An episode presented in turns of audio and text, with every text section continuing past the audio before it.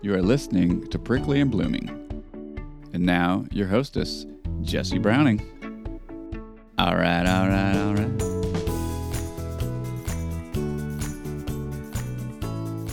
Hello and welcome. Hey everyone.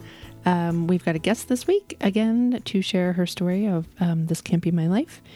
And before we get to that, just I want to make sure you've followed the show on whatever app you're listening to or from right now. And reach out. Uh, you can find me on Instagram or Facebook or the website. Everything is prickly and blooming. There's a listener survey at the website and on the show notes. What else do I want to tell you guys? So this is the last regular episode of this season, which is season four of Prickly and Blooming. Next week we will have the wrap up of season three guests. You know how in the last episode of the season we like to go back to the previous season and say hi to people we've met and see if anything's changed in their life, if they've added a business, quit a job, had a baby. I don't know. it's just a fun little way to end this season by checking on last season. So that will be next week. Um, I believe we'll have three check-ins next week.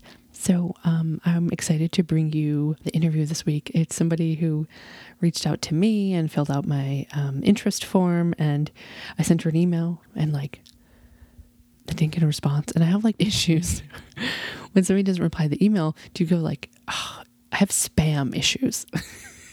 so it happened to me this year when I opened my business. A lot of my emails, because it was a new email address, would go to people's spam box. So I have like spam stress. there we go. I was like, does that go to a spam box? So then I sent her an Instagram message and I haven't didn't hear. And I was like, no, all right, well, I tried. And then just I forget when it was, like really the end the wire of like wrapping up the season. Um, Laura reached out and was like, Hey, I just saw this. I'd love to do the show. So I just love how that stuff works out. It was like, I tried a valiant effort and I was like, oh, well, you know, and tried to record an episode with her, but maybe she's not interested anymore. And then it's like, boom, there she is. And like, there we go. Everything's filled in for this season. It worked out wonderfully. So that's a little behind the scenes of how this all comes together, you know? it's emails, it's scheduling, and, you know, it's fun stuff. I like doing that kind of stuff. Okay, enough details about that. Let's go meet Laura.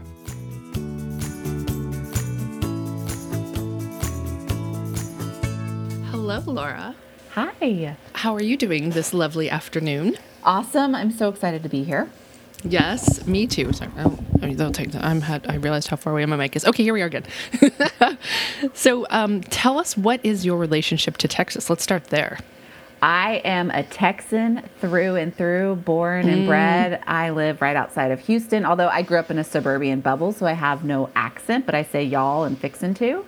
Um, I left for college for a short period. I went to Clemson, but then came right back. So I am a Texan born and bred. Uh, like what we've um, decided, the boomerang effect. Totally it. Had to come back, job market, friends, family. The whole thing was just too hard not to. Yep. My husband grew up um, in Victoria. Oh, okay. Yeah, So- South. Hmm So I'm married to somebody from Texas, but I've only been here 20 years of my life. Only that's Only, that's yeah. not fair. Half my life now I've I've been here, and I'm from the complete you know opposite world. I like to say New England. So I love this uh, project to kind of experiment or investigate. That's the word I'm looking for. Not experiment, investigate in like what this Texas identity means. Um, but do you have like a, a, an idea of like what it means to you? You know, of like what it felt like when you were gone, and that you were longing for to get back to. Do you know what I mean? Oh my gosh, that is such a cool question. Besides the Tex Mex and all that fun stuff Right. that we all Mhm. identify with Right. here in Texas, I don't know because South Carolina has a unique culture that I miss being away from there. But I think living here through the pandemic has given me, and you might hear this a lot, but I have such an appreciation for Texas because I personally value freedom on such a core level, and I didn't recognize that until living here. And I don't care what your beliefs are about the pandemic, the COVID, whatever, but the fact that um, I had personal agency and was able to make decisions and had the ability, if I wanted to, to leave my house, whereas I know some places in the world you couldn't. Um, I think that's the epitome of Texas is personal freedom, and you know that can go off on so many tangents politically, which I don't even want it to. It's just the fact that I- freedom, and that's why I have my own business, and that's why I, freedom just um, is so much a part of my life, and so I think that is at the core growing up in Texas part of the reason I value it so much.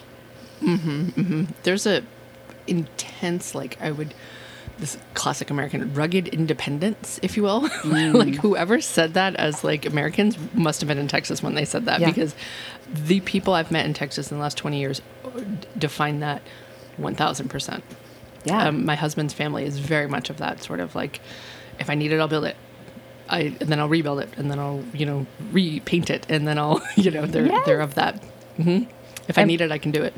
and but with that is also we also i think texans i also really value community so Mm-hmm. it's like i want this freedom and independence but i value the community and the people in my tribe and so i don't know but yeah I, that's it that's it for Okay. me Yep, there's a magic. So, what else is there to know about you before, and then we'll go. We'll start with your story. But is there anything we should know about you before we get started? You know, we know your name is Laura. We know you live outside of Houston. What do you do for work? well um, i'll start with i'm married to my husband Mm-hmm. for like I don't know, 13 14 years don't tell him i can't think of that off the top of my head and um, um, three kids i have Mm-hmm. so this is like the rundown elizabeth's turning 11 next week jacob's turning six next week and then i have my son caleb who's eight and um, i own my own business so part-time i am a fractional integrator in a bit digital marketing business where i help Oh, manage teams and systems. And then the other time, I own my own business with a partner, and we have a um, boutique recruiting agency. So, oh, yeah. What's your specialty? digital marketing, um, any Mm-hmm. position for a digital marketing team. So, like ops, marketing, sales, but all remote positions. Remote is really like the thread that ties it all together. Got it. Got it. So we, you know, have a setup for these type of interviews where we start with a moment where you can identify with hindsight. Usually, it's sometimes you can tell right when you're in it, but sometimes it's you know more of hindsight of like, oh wow, that was the moment that things changed for me, and it's usually personally. Sometimes it's professionally. Sometimes somebody lost a job, and then that you know kind of snowballed into like just a different path in their life. Do you have that moment in your head that you could share with us of when you can identify and be like, oh, that was my moment. That was when things changed for me. Yeah, I have a very specific moment. I was sitting on the couch like nine o'clock at night with my husband, and I felt a tingle across my chest, and it was my very first ever panic attack. Oh wow. And I never experienced anxiety before that. It like gives me anxiety talking about it, but um, that started um, for those Texans that remember. It was approximately a month after Hurricane Harvey hit. My community was mm-hmm. ravaged, like 40% mm-hmm. percent flooded. It was a month after that, and it led to two weeks of nonstop panic attacks. It was like the, I was like a mm-hmm. shaken bottle of Coke that exploded, and I couldn't put the lid back on. And I just kept going. Shoo, shoo. Oh, I'd be like walking in, down a Target aisle. And so my life literally just stopped.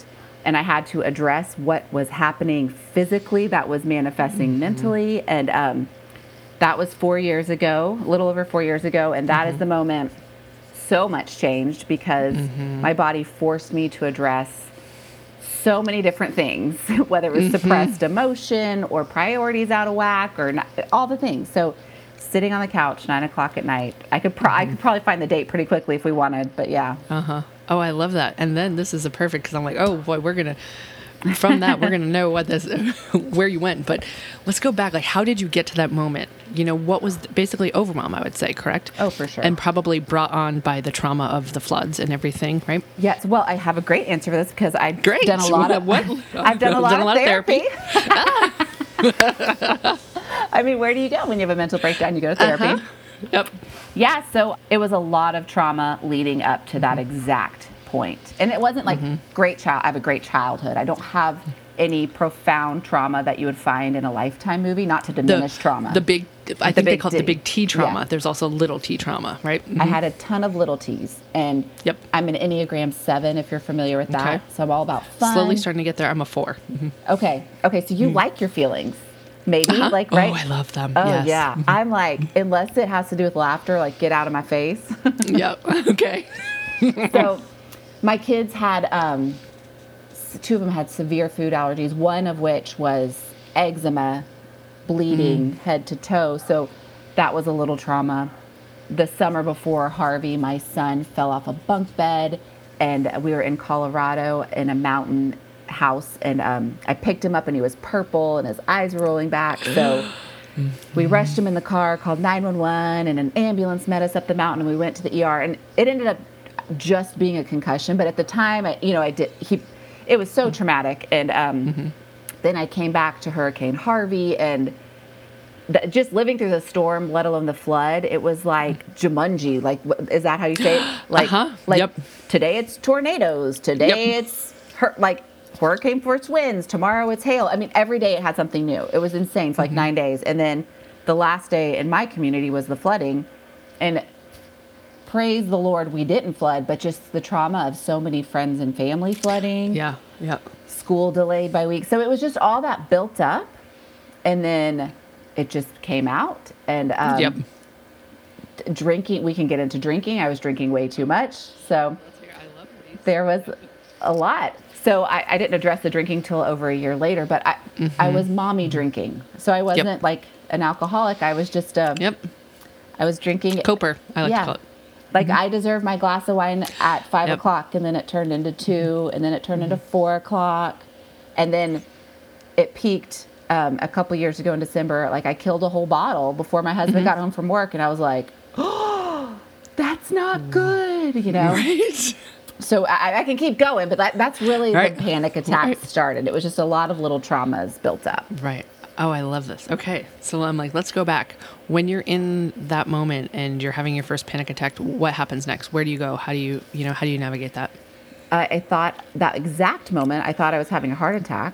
Mm-hmm. So we had friends over at our house that left, and she was an ER nurse. So Jared, Mm-hmm. my husband, called her back over, and she did like a full assessment, and she was like, Mm-hmm. "This is a panic attack." They mock a heart attack, correct? Yes. Uh, isn't it like something like 80, 90% of people experiencing a panic attack think it's a heart attack? Yeah, because Yeah, it's okay. it's ter- terrible. Have you Yes. had one? Um, yes. Did it Yes. did it do the same for you? Because it can present different ways. It presented differently. I didn't feel pain like that. Mine was more, I think, like remember the first time it was it was in our house and Marfa was on the second story and my mind was like going weird, you know, like uh, it was more cloud here. Um, and then I was it it wasn't like hearing voices, but it was like there was a disassociation. It didn't feel like thoughts in my head. Yeah, Does yeah. that make sense? Yeah. You know what I mean? There was like brain activity that felt different. And then another time I did, another time I had one, I've had a handful. I did feel it in my body. It didn't feel like a heart attack, but it definitely felt like there was something. I remember texting my husband, I was like, I don't feel right. I believe this is a panic attack. Like, I get more breathing, you know? Yeah. Not like, not like the pain, but the like, that. Anyway. Yeah. Yeah. Mm-hmm. So it's just terrifying. But yeah, so that's that was the immediate next step. But Mm-hmm.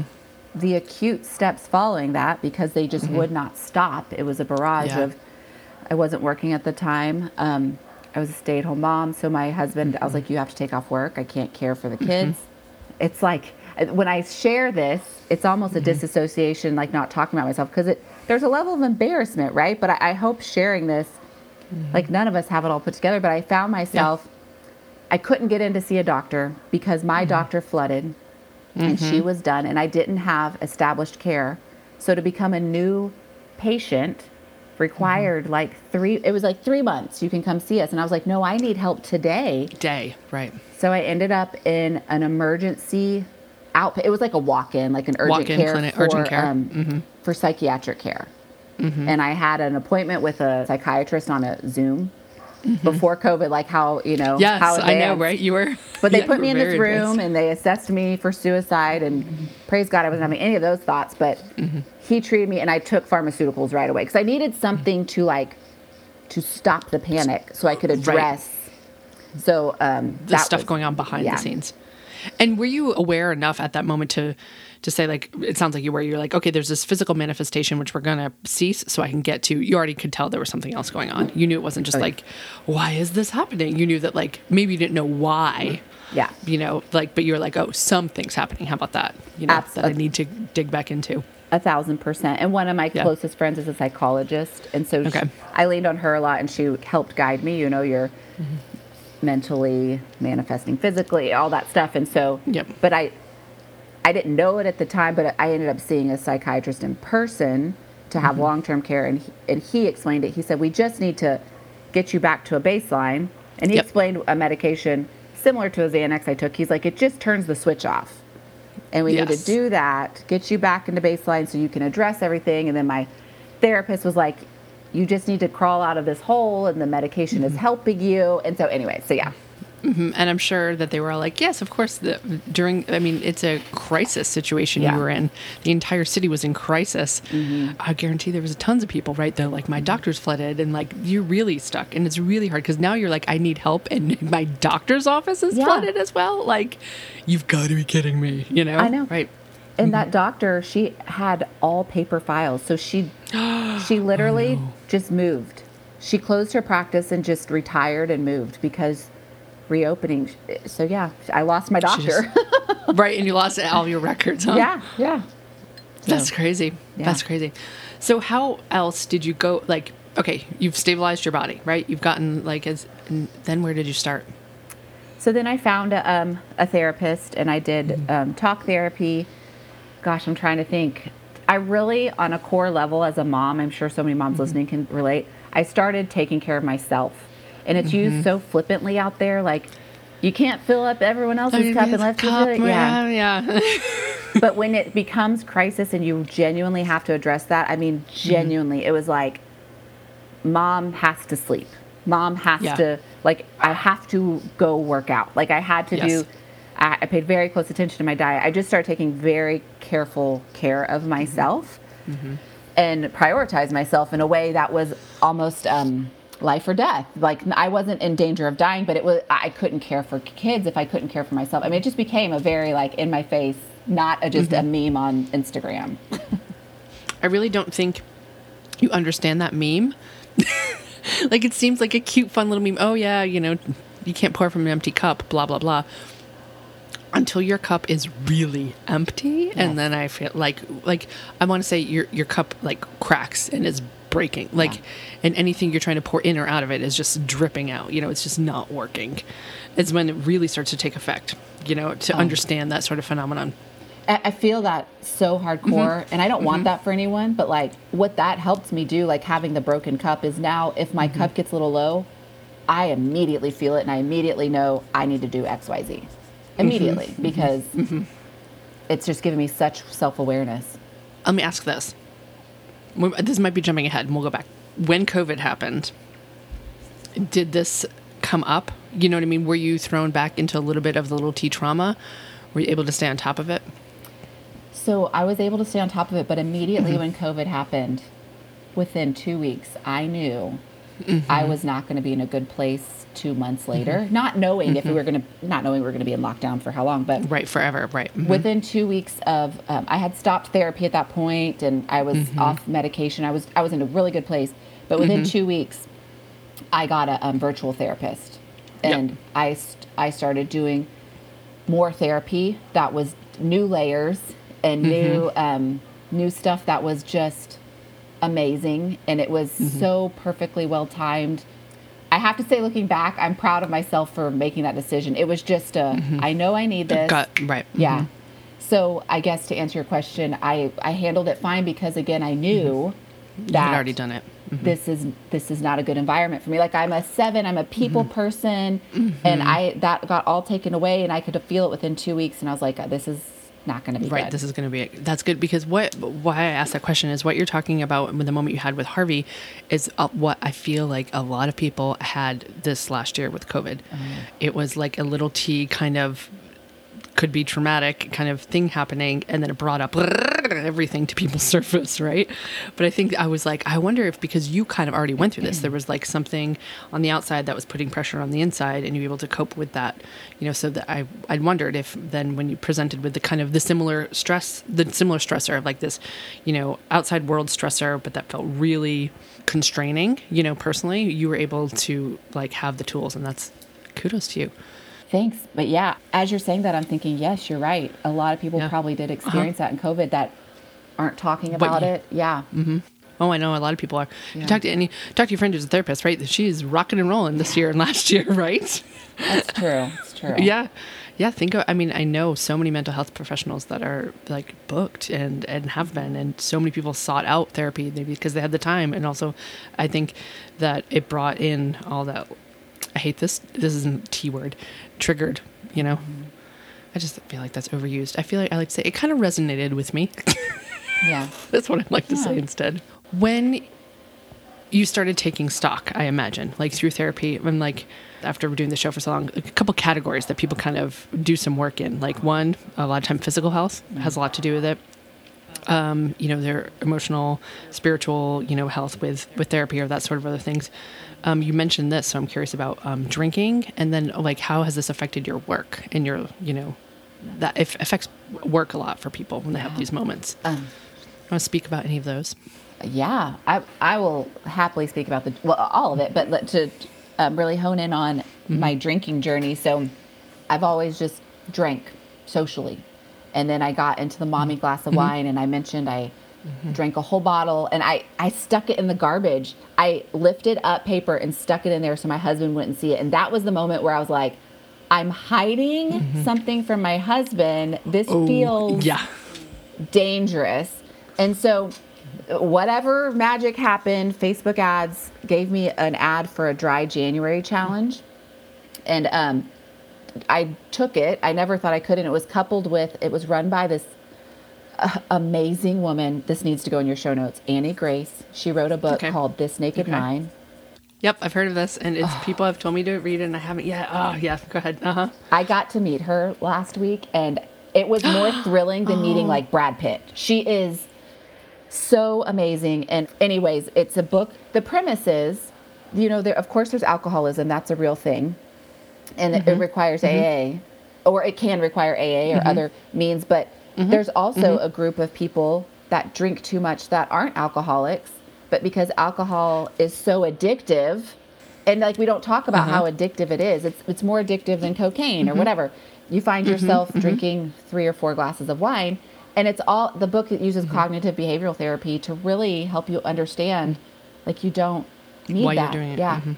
I was just about to ask that. Yeah. Uh, because I cannot believe I haven't read this book because I've gotten to all of this without that book of exactly. I, I wasn't an alcoholic. That I mean, alcoholism was in my family, but that wasn't what it was. You know, it was the only coping skill I had. And then it became very obvious that it could not be my coping skill anymore. And so now, let me, I'm like, is this how the book ends? you tell me this because I haven't read it yet.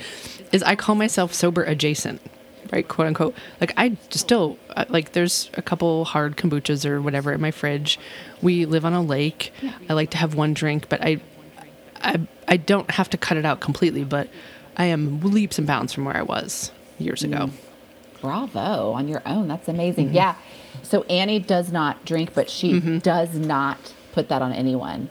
It um Got it. Okay. where where I that's left, not that's not what she's saying. no Mhm. Um where I left the book. Every time I drink, it's a quote unquote experiment, and I think I assess it afterwards. I'm like, was my was my evening enhanced, or could I have done without? And it's 50 50. Sometimes I wake up and I'm like, that was awesome. Yes. Yes. Yes. But um, but no, I generally, I can I can easily go without. Whereas before I was like, oh yeah, I I always said yes to the drink, any social situation. But I don't know how to explain it, but like it's reward. Like I have an Oura ring. I track my sleep. One glass of wine, my sleep is shot. So is it worth it to have a glass of wine by myself watching a movie? A thousand percent no. But if my girlfriends want to go have a girls' night, it's worth it. Like it's totally worth it. But it's just assessing it and um, it not being a thing I need. It's freeing. So Yep. One hundred percent. And it has become a treat yes, that I enjoy. yes, And I'm a cheap date. Two drinks tops. If I, you Oh. know, if, if. yeah. Like that's only happened one. Like having the boat, I'll have had one during the day, and then maybe you know. But it's very. It's maybe only happened twice this year that I've had more than one drink, whereas previously in a different life, you know, it could have been a lot more. I love this, and um, this is now making me. I'm like, I really have thought about creating a sober adjacent society or something, you know, because I'm much more in line with the sober world, if that makes sense. yeah. No, it does. And then uh, if you want to do, I don't want to create a binary, then like the mommy wine world, you know, I'm, I'm way more. And I think um, the more that people like you and I talk about it, of like, yes, I've, I've redefined what drinking is, you know? Yeah, and it's so true. Mm-hmm. And I mean, and she gets into it in her book about the cultures we have. Like football beer, mom wine, Yep. stuff like that that Yep. we identify with. We drink when we're happy. We drink when we're sad. We drink when we had a good day. We drink when we had a bad day. We drink, um, you know, we're making dinner. We drink Yep. uh, when we have brunch. We, you know, all movie theaters now, you can have beer and wine. You know, it just, yeah. I actually have a business that sells beer and wine. we own a coffee shop, and um, it's to monetize Yeah. the nighttime hours. you know? It's an important thing to pay attention Yeah. to because, like I said, it's addictive. And so one glass will soon mm-hmm. not satisfy and it will turn into two. Mm-hmm. And then two will not give you the same buzz. And that's just, that's just um, science, you know? So, mm-hmm. it, and then once you get into needing a whole bottle, that's dangerous because it's also expensive. Yeah, yeah, exactly. You know, I I talked to my husband one time. So he would drink beer every day. When he got home from work, he'd have a beer. He never got drunk. That was probably it. You know, he'd. Um, but you know what I said to him, and I think this. Uh, he'll listen to this and tell me if I'm right. What I said to him is, I've I said you've normalized men drinking every day to all of our children, and most men who drink every day aren't you you're the most capable person I've ever known, and you can do everything and make everything, build everything in South Texas and all that. You know, the stereotype. And you know the one beer you have every day, but what it's not about that one beer. Our children have seen a man drinks every day, You know, and um, that's all I ever said to him about after I had my like, you know, come to Jesus moment about drinking. That's all I ever said to him. Like I was never like you have to quit drinking, you know, nothing like that. But I just said that like small thing of just like what does this look like from the outside as a child. That resonated with me Mm-hmm. because when I drank my bottle of wine, I thought that through. Mm-hmm. I was like, my kids are going to have memories of me always drinking wine. And so Mm-hmm. I anticipated when I quit for my kids to notice. And luckily, they were too young for that to be. I, I think I hit it right when they were Mm-hmm. young enough for it to not be a thing. But um, absolutely, absolutely, yes. Yep, yep. So you now are I'm fascinated of like you went back to work. When did you go back to work? Well, so I had a. Um, Because you were a stay-at-home mom when this all happened four years ago. Yes. Okay. So I was. I had. I have a ten year corporate career, running conferences and trade shows. Amazing. Traveled Cool. North America. So great. Not conducive to having kids because I was traveling. No. Yeah, two or four times a month. So left my career um, when I had my second baby, and then stayed home. Dabbled in like MLM, as I feel like a lot of moms do, and um, mm-hmm. then I realized I don't want to do that. There's a lot of reasons. And You so don't I want to be that I- person. no. And so I was a stay-at-home Yeah. mom, but I was doing that at the time, but I don't consider mm-hmm. that. Mm-hmm. Um, but then I wanted to get back in the workforce, but I wanted to. I did take a short stint planning events at a law firm, but that what that really confirmed to me is that I don't want mm. to commute to an office. My biggest boundary setting, this is a big thing, right? People ask is I take my kids to school and I pick them up from school. That's like a non-negotiable for me. I mean, occasionally whatever, but in general. And so um, Yeah. I got into the digital marketing world and I just I started with social media manage it for a hot second and that turned into online business manager and then opportunity just started presenting itself and I just took a hold of it and now here I am recruiting and doing hiring and um, so yes, so I just took the left turn when it, that turning lane went open. I took the right turn and over the last three and a half years, I've just been living in this digital marketing space and loving it because I again have freedom to tie this whole conversation together. Right, right. And uh, let me ask, because maybe maybe the answer is in here. What was being a stay-at-home mom like for you? it was messy. That kind of sums it up. It was I had a lot of Yeah. fun with my kids.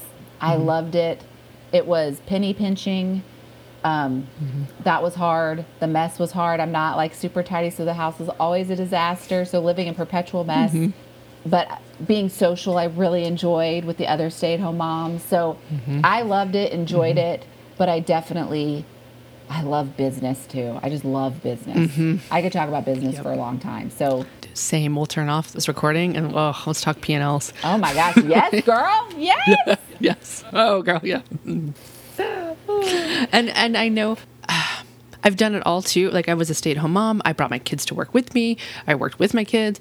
I, you know, um, full on now the kids are all in school. Like I've done it all, all the iterations of being a mom and also like working in the world. And I I'm not the only one who's brave enough to say this. Being a stay-at-home mom was not my favorite part of that journey. You know, that was not the highlight. That was not the. Uh, I mean, I feel honored and blessed and whatever you want to say, those nice words about that I was able to have that time. But honestly, it was because we had too many kids. It was by the third one. You, you know, you just kind of have to make a choice. Yeah. We have four, you know, but it's not really the end all be all for a lot of women. I just want to say that. I just want to put that out there. I agree, and um, mm-hmm. I also, as I was doing my MLM, I can't. I've I have come to a place through my mental breakdown, we can call it. I I mm-hmm. can't work in the mom cracks. I've done it working with them around. Yep. That is- mm-hmm. I have to be mom, and then I have to be working. That was that was my biggest struggle in COVID. To be honest, was have those worlds blend back together. But Yep. I'm my best when I can pick my kids up from school and be 100% with them and then send them to school and be 100% with my business. That's when I'm at my best. And so I've Yep. done all the iterations just like you. And my favorite is to have this division. Um, Yep. and so, Me too. yeah. Me too. Uh, the the times when you're working with your children, like I would do that a lot right after I had a baby. I'd be working from home, kind of running the the business books and all that, with like a baby right there in the bouncy chair, and I'm like, you know, at a at a computer, and my foot is like bouncing the bouncy chair. Those are the worst. You feel unsatisfied as a mom, and you feel unsatisfied as a, a work person. You know, as an entrepreneur or worker, like you feel unaccomplished at the end of the day. Like you were not a mom. You also didn't get half of your work done. You're like, great. So I know that there's a lot of idea. Like I uh, too would recommend if anybody's out there reading and listening to this and thinking about when they have kids or or they do right now, boundaries. Don't mess those up because it, it, it honestly, you're right. It doesn't work. Yes, you gave me the chills that like you don't feel accomplished at anything. It was that was my least favorite. When I blended those two, that was my least favorite phase. Yeah, no, you're right. That was my least favorite. I- mean, I don't, I don't enjoy being a stay-at-home mom, but it wasn't the worst. Like I, I didn't feel accomplished not because I, I it just kind of was like, oh, this is not for my personality type, mm-hmm. you know. But the other times when you're like, when I would be working with the baby at my feet, that was maddening, Yeah. you know. And I, I, I see friends, uh, you know, also like um, artists that run businesses, like a photographer. A friend of mine was like, "Yeah, I'm just gonna work with her, and until she's," and I was like, "Until she starts moving, because then it's over," you know. Because then you start, I, well, me, I started resenting the child because I had to work, and then Uh-huh. Yep. I'd start resenting the work because I had the child. Like it just The was child. Not Yeah. good. It Doesn't Yeah. work. Just a hot tip, everyone doesn't work. Yeah, we don't see men doing it. No man does that, right? Like, why do we do that? I know. I know. You know, I just, I really feel like women don't need to be doing more to make this like, eco- you know what I'm going to say is like bringing up dads and their expectations of dads and fathers is where I see like that's where I see the magic happen is I need to not like expect more or less of myself but kind of like okay partner what can you take? Like you know what i mean? Like I, I it's not always internalized and be like oh i wasn't enough. Like maybe could you do a little more around the house? When was the last time you did the laundry? I mean I, i've long ago gotten those things pretty much in line. Like my kids do their own laundry my Yeah. husband does it. We all do our own you know? Same. but things like that. But I, I really feel like the magic in maybe making yourself feel more sane everybody is looking at the division of all that stuff the labor of all that stuff Well, and I want to take it one step further because Yeah, go for it. we just had this conversation. So mm-hmm. that's another thing. My husband and I, after years of marriage, he mm-hmm. does stuff, but we're to the point where his time's maxed out, my time, and I'm like, mm-hmm. we're gonna break. Not like our marriage, but like th- something's gonna break here again. I'm raising my hand. We have to get outside help now. So I'm looking to hire someone to come two or three days a week, do some laundry, do some food prep, mm-hmm. and like just help me because mm-hmm. I work from home, so all those stuff gets put on puts on me is put on me. Yes. Whereas my husband's commuting and he just physically can't. It's not because he doesn't want to. He mm-hmm. does stuff. He does his own laundry, but Right. we're at the point now running my own business. We're gonna have to bring in someone else for this to actually work at this phase. And so I don't think people talk about that enough. I follow a blogger that I love, and she has like eight kids, and she makes mm-hmm. it look like she does it all. And I just mm-hmm. realized I have a I have a friend who works on the inside with her. She's like, oh no, she has a Oh, no. nanny, but we never see the nanny. i know uh huh. I'm like, Yep. that feels like a lie. So, getting outside help, and we have currently we have someone coming every two weeks to clean the house, and that just cur- is now reaching a phase. It's not enough. It's not enough. Mm-hmm. So I just want to be. Let's talk about that. Yeah, 1000%. I have given up extra cleaning. Like I I think I'm the same as you. Like there's a bit of a mess. It's a lived-in house. It's not a perfect house. Like this is the most put together. And my kid did this color coordination in my books behind me, you know. Um that's low on my priorities. I remember you saw that Venn diagram. It was like pick two and there's three. It's like a family, a career, and a clean house. Pick two of the three. You're not going to have all three, you know? So like one one thing's going to go off to someone else. We have a weekly person that I adore and I call her my goddess who comes in that. and cleans our, you know, like bathrooms, kitchen, you know, that kind of stuff. And general pickup. Yeah, 100%. It was a year ago when we were opening our last location. My husband got me uh, one session, got me one session, right? See, see how we talk about that? Yes, yes. But that was my Christmas present. Or the Christmas present, let's say. Mm-hmm. Yeah, you know? I get it, yeah. And then I was like, she stays. We keep her around. I'm not I'm not I'm not doing this. I'm not driving myself mad, you know. Yeah. With like like look by me. There's there's a that's dirty clothes because uh, my kid didn't put away their clothes last night. So there's a hamper of clean clothes, but like that's my reality. Yeah, same. I mean, Yeah. yeah. I have this nice backdrop, but like, I'm not going to point the camera that way. Yeah. Yeah, right. Yeah, you can just see one pile right there. Mine. Yep. Yeah. Yep. Totally. We're on the same wavelength there, I think. I love it. yeah. So, um, what else? I'm like, is there anything I'm missing? You know, did you become obsessed with uh, Pilates or something during this time that helped you? Are you a avid journaler? Um, what other things did you bring Oh. in? I love to let people know what works for you. I love that. I wish I was a avid Pilates because that would be amazing. but um, no, I mean another part of this journey for me that as I was getting, you know, mind, body, and spirit was um, the health. I, I that's a whole other tangent, but um, you know, I I believe the brain is also connected to the gut, and so Yep. I don't think my panic was a hundred percent emotional charged. I think it was very much emotionally charged, but it's also related to I have leaky gut, and so working through that and um, paying attention to my health and what I'm putting in my body, and I believe leaky gut was attributed to um, a lot of antibiotic use and also the alcohol. I mean, mm-hmm. that's not good for your gut. So I went mm-hmm. down that rabbit trail. I'm still on that health journey. A couple of years ago, I, I landed myself in bed with what my physician titled as mono. Mm-hmm. But um, I it wasn't mono because I didn't sleep. But I within six weeks I lost like 25 pounds. I was Wow. so sick. I couldn't.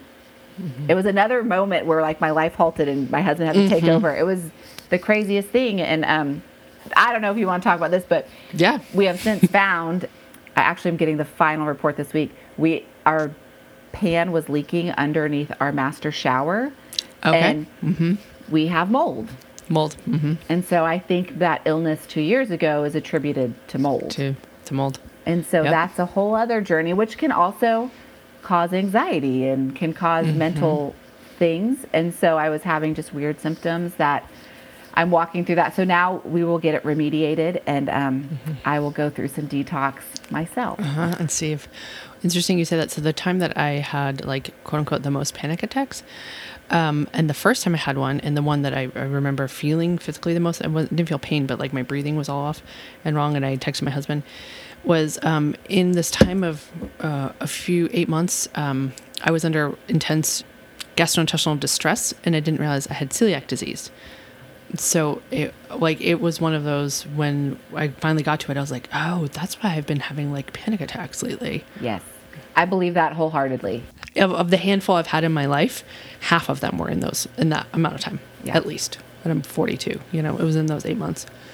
Yes, a 1000 percent. I mean, my digestion. I did so much work on mine, but I could pinpoint like when I would something would happen in digestion, I would feel a panic, and so it was. Um, it is a crazy thing. So, but that, it's also maddening if you are dealing with anxiety and you you don't know what it's related to. If you look at every single disease or anything, it's like side effects. Have it all, anxiety. right? Anxiety. Yeah.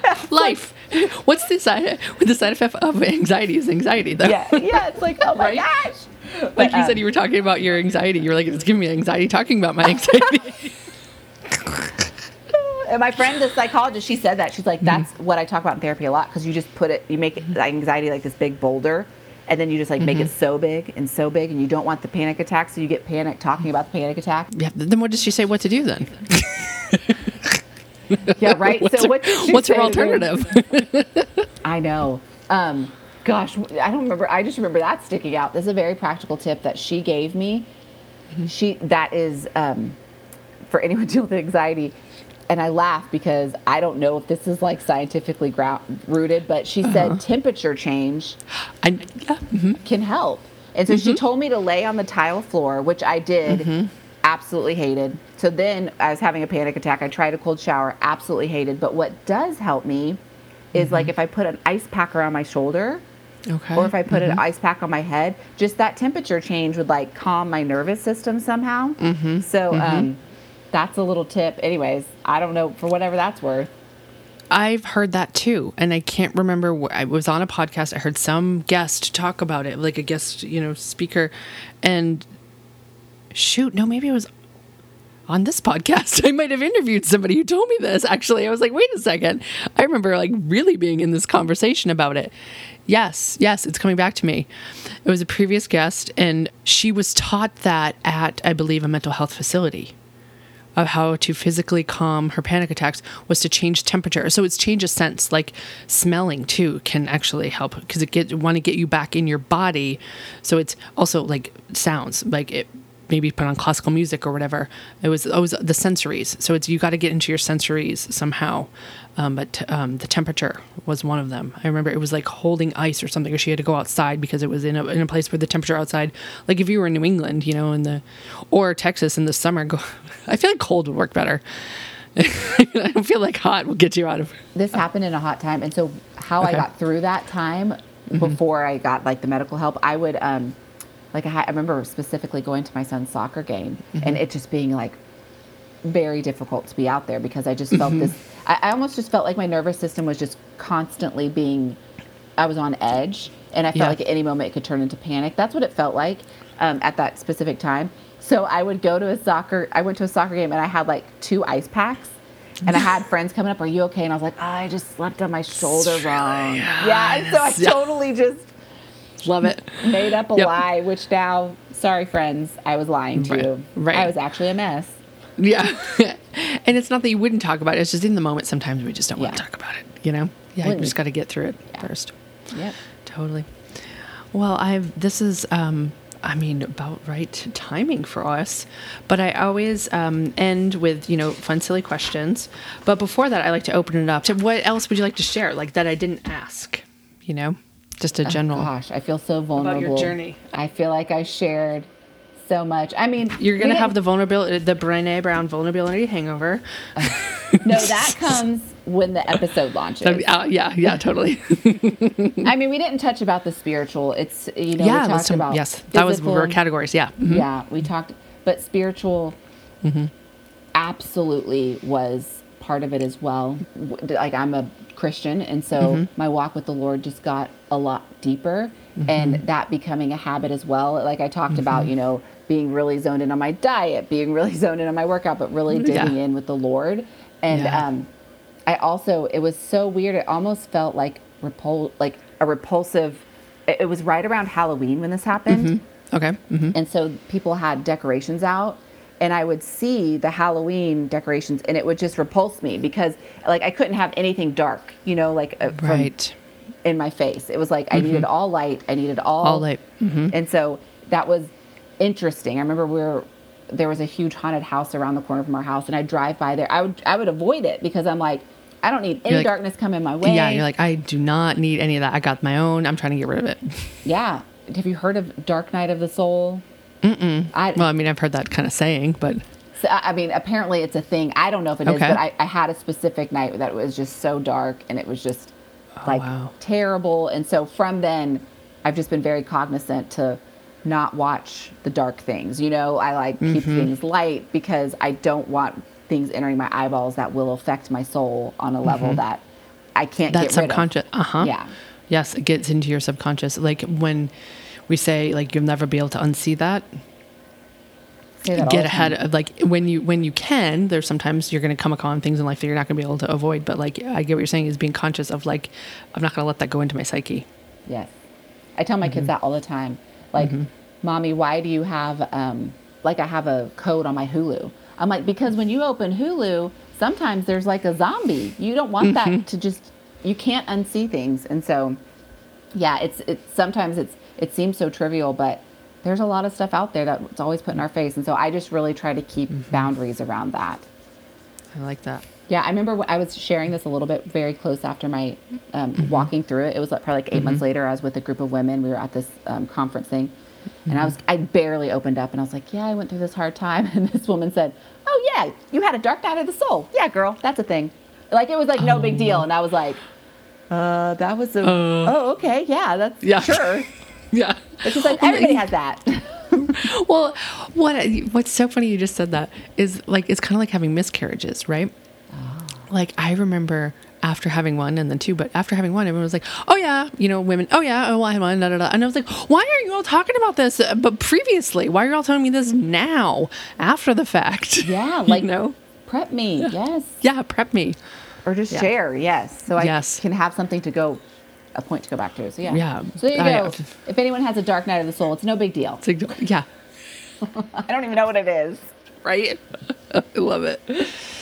Oh, I love it. All right, so I have silly um, Texas questions. So the first one is very easy: cilantro, yes or no? Yes. Yeah. When was the last time you went tubing? Oh my gosh, not soon enough. That's like my absolute favorite thing to do on the planet. You know what it was? Was my bachelorette party. I love tubing. That was the last time we went. So that was a long time ago. a long time ago. I, actually, it's like I want to plan a trip with my family. You just got me all psyched. I love Yes. tubing. I love tubing. Uh, Me too. I'm so glad. I'm so glad. You know, I hadn't been in years because I'd had babies or breastfeeding and da da da da da da. And then you still have a toddler that needs a nap, and like all of that. Because my youngest is now seven, and this summer it like happened. The stars aligned, and where I was like, oh, we're doing this. We can bring all of our kids on a tubing trip. So I did it this summer. First time. We have four kids, and the oldest is going to be 14 next week, and the youngest is seven. Oh, it's So- perfect. I know we could finally do it. It was so great. It was so great. I almost lost a shoe. I ran way ahead of them, trying to get my shoe. Oh, anyway, it was all the cl- it was all the classic. And of course, I had. I don't think I had a drink. Maybe There one. you go. Okay, I think I had a- one. Here's a Uh-huh. question: Do you tube with bottom or no bottom? Yes, bottom. Yeah, I know. Who does who does Yeah. no bottom unless you want to like lose your skivvies? Yeah. Yeah, lose your Skivvies and kids. You know, Yeah. they definitely needed the bottom. Yeah. So, oh, and they were like so whiny about how cold it was. I was like, oh, shut up. okay, what was your first job? Like your high school job or college job? Like that first job? You know what I mean? Yeah, A lot of us did babysitting, but like, what was what was the? I actually did not do babysitting. I uh, my Okay. first job was um, to go waitress at a local Italian Okay. restaurant. Uh-huh. Yeah. So Oh, I, what age were you? Do you remember? Were you like 15, 16, 17?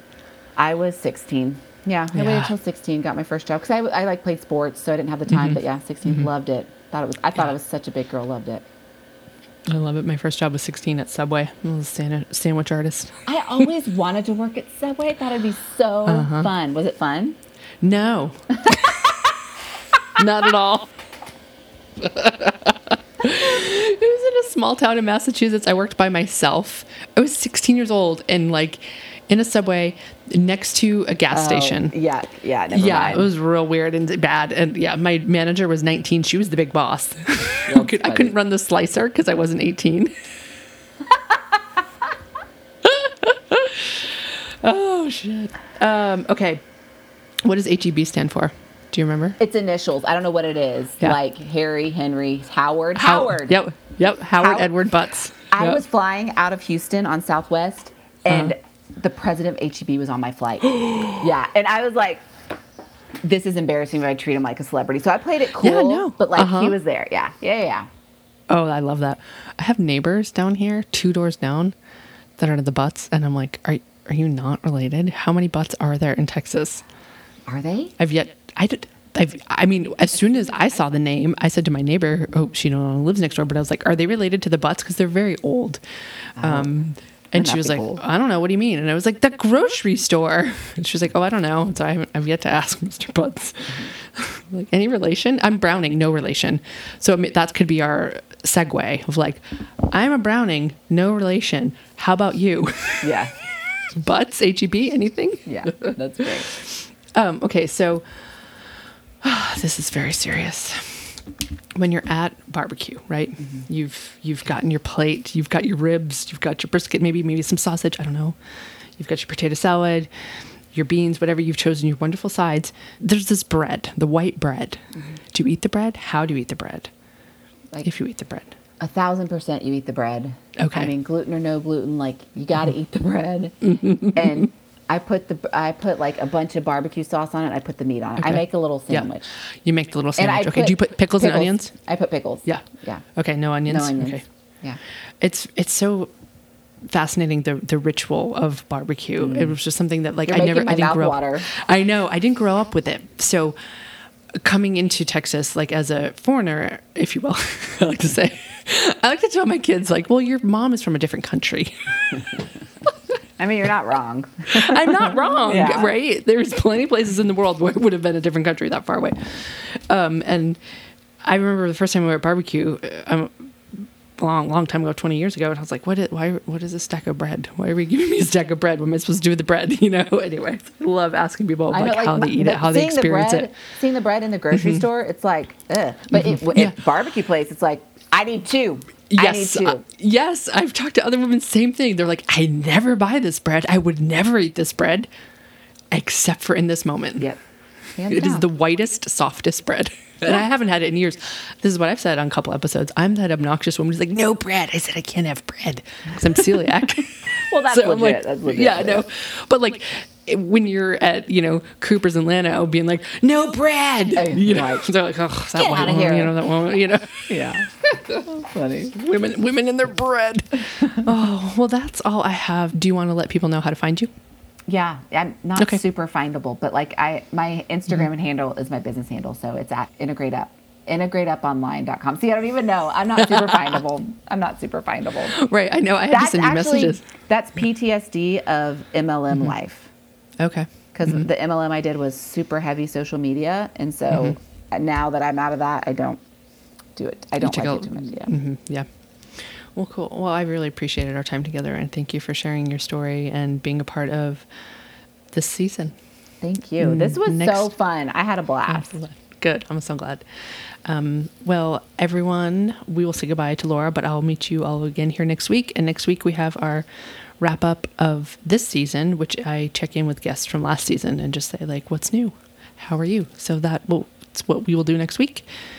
If you have some time, I have a listener survey, which is linked in the show notes here, uh, right on this listening device that you're on in the show notes.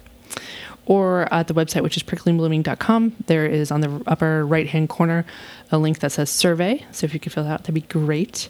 And I always remind everybody at the top and at the end of the show, rate, review, and now it's not called subscribe, it's called follow. So follow all those fun things. All those things that i've learned of how important they are once i started this project i do for everyone now by the way. Do you know what i mean? I'm like do you need a survey? Yes got it. Do you need a review? Sure 100% you know do you need a feedback form? We'll do. Thank you so much laura. Yeah it's been a pleasure. Thank you. Thank you for having me.